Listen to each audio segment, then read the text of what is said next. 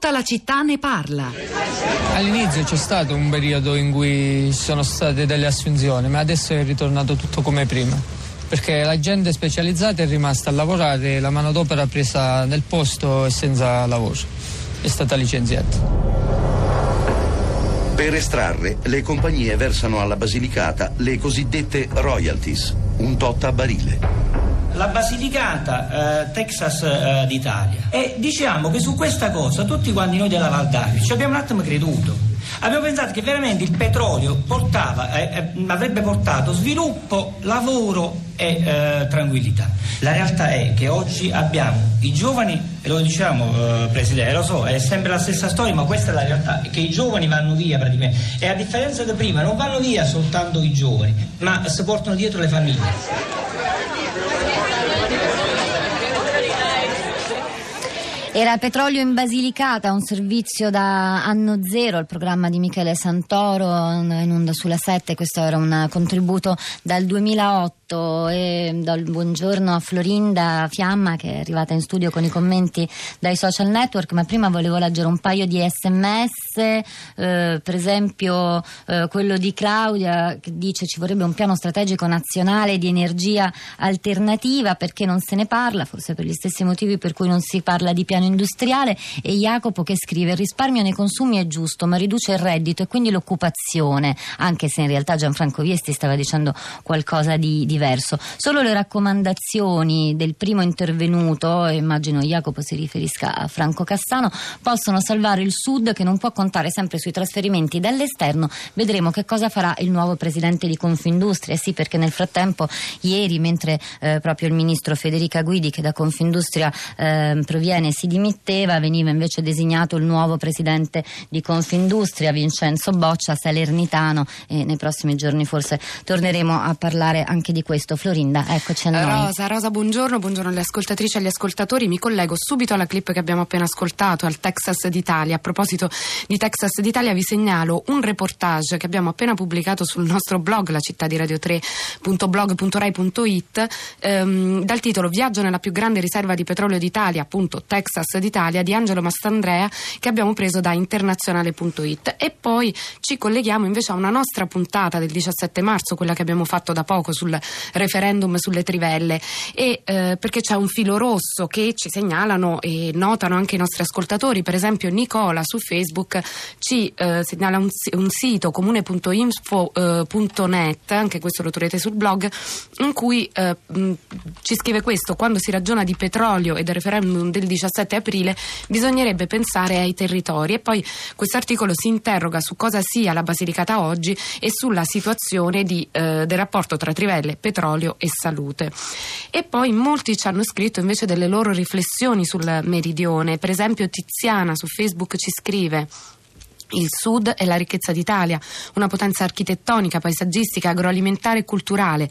Utilizzando pannelli solari in tutti gli edifici si potrebbe avere una potenza energetica e innovativa senza pari, ma l'Italia punta a una politica degli anni 60. E qui un po' il rapporto su meridione e innovazione di cui abbiamo parlato durante tutta la puntata. E poi Nino, il tormentore dell'atto verbale pietistico che ciclicamente unisce tutti nell'osservare il Sud, è una retorica insopportabile, prima di tutto per chi ci vive e intellettualmente scorretta per chi ha voglia di analizzare i processi sociali. Il meridione non è una zavorra, ma una terra da sempre offesa da chi si è rassegnato a essere vittima di qualcuno.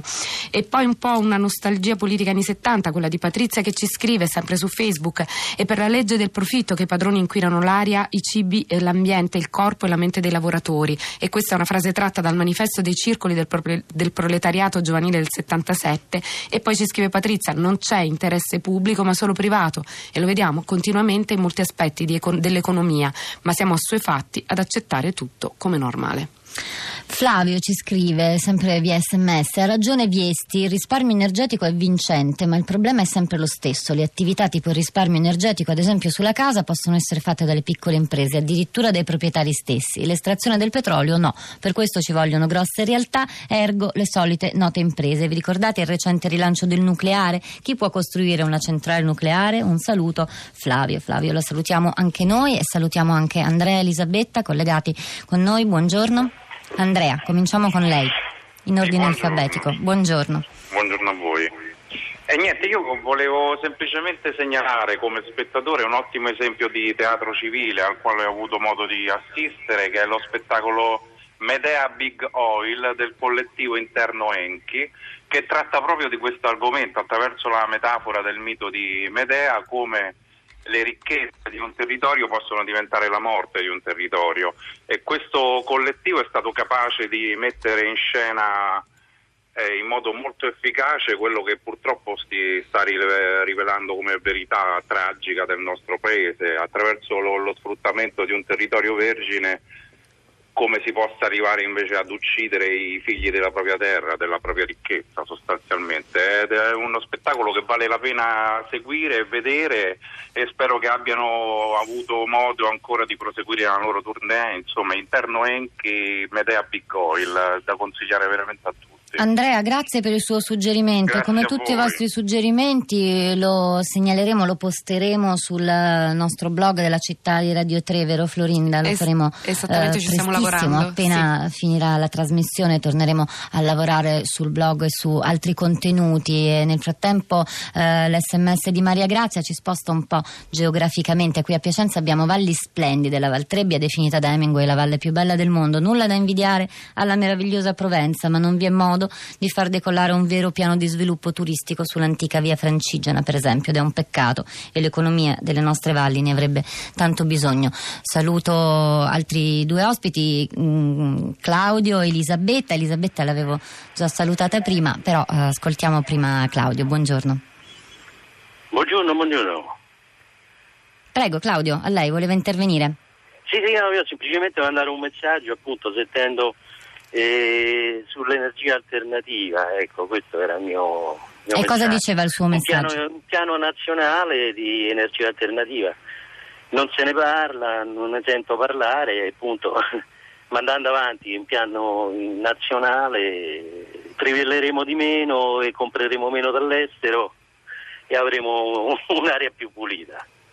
Che poi lei lamentava appunto la mancanza di un piano strategico nazionale sulle energie alternative, su questo nodo si gira Sì, sempre sì, intorno, non è che manchi solari, totalmente un piano sull'energia, ma insomma sull'energia alternativa, Alternativa, quello è sì. importante. È vero, grazie Noi Claudio. potremmo essere ricchi, insomma.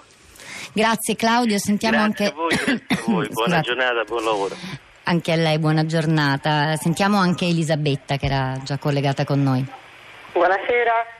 Buonasera, buongiorno Elisabetta, ci dica. Buongiorno.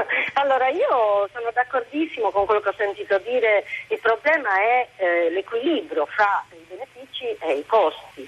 Allora, i benefici qui non ne abbiamo visti proprio, diciamolo, io vengo dalla sto in Basilicata, abito in Basilicata e non ho visto nessun beneficio. Dove abita in Basilicata Elisabetta? eh, Monte Scaglioso, provincia di Matera.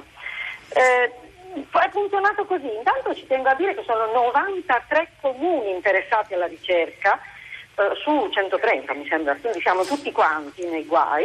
E, ehm, mh, I risultati che sono, l'unico beneficio cos'è? Che le amministrazioni fanno la strada nuova a beneficio di un'impresa, ovviamente, che poi gli porta i voti al prossimo- alle prossime elezioni. Questo è il beneficio che abbiamo avuto, cioè voto di scambio, detto in poche parole. eh.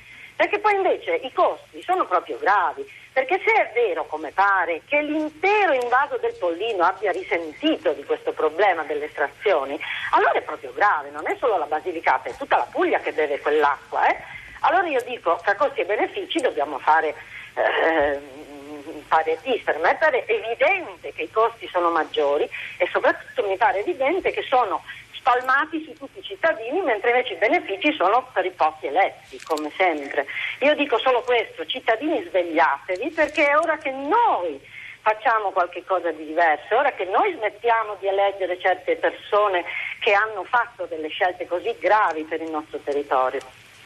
È un territorio che appunto è molto vicino, è molto collegato, come abbiamo detto fin dall'inizio della puntata di oggi, insieme a Franco Cassano, quel filo, quel filo spinato che lega la Basilicata alla Puglia e a, a Taranto. Grazie Elisabetta, le sue parole eh, risuonano anche nell'SMS di Iva che scrive quando avremo finito di inquinare la terra per arricchire i già ricchi, cosa mangeremo? Il petrolio? Guardiamo le priorità per la vita, aria, acqua, cibo e lasciamo la ricerca ossessiva del denaro a chi ne è malato. Malato. Florinda. Rosa, il pensiero de, di Elisabetta, della nostra ascoltatrice, è condiviso anche sui social network. Per esempio, Giancarlo ci scrive: fa pensare il fatto che investimenti massicci e estrazioni non hanno portato benessere generalizzato in Lucania, esattamente quello che diceva ehm, e argomentava Elisabetta. E poi chiudo con un qualche tweet critico. Aitao, per esempio, ci scrive ancora quanto rientra in royalties agli enti locali, i danni ambientali eventuali, chi li paga e poi Domenico, due cuori e una trivella, il governo ubbidisce agli ordini dei signori del petrolio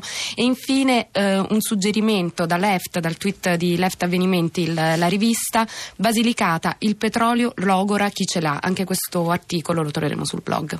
Invece tra gli sms la provocazione di Lara dice degli imbrogli della politica e dei ministri ne parliamo domani. Eh, chissà, domani è sabato Lara, ma questa mattina le telefonate da cui eravamo partiti dicevano che le dimissioni del ministro Guidi. Sono solo la punta dell'iceberg di un discorso sul nostro sud, il nostro territorio, questo che abbiamo cercato di fare. Arrivederci, buon fine settimana da Rosa Polacco e Florinda Fiamma a questi microfoni, di là dal vetro Piero Pugliese alla regia, Gina Collauto alla parte tecnica, Cristiana Castellotti alla cura del programma, Cristina Faloci in redazione, lascio la linea ad Anna Maria Giordano per Radio 3 Europa e ci risentiamo lunedì mattina alle 10 con Pietro del Soldà e una nuova puntata di Tutta la città ne parla.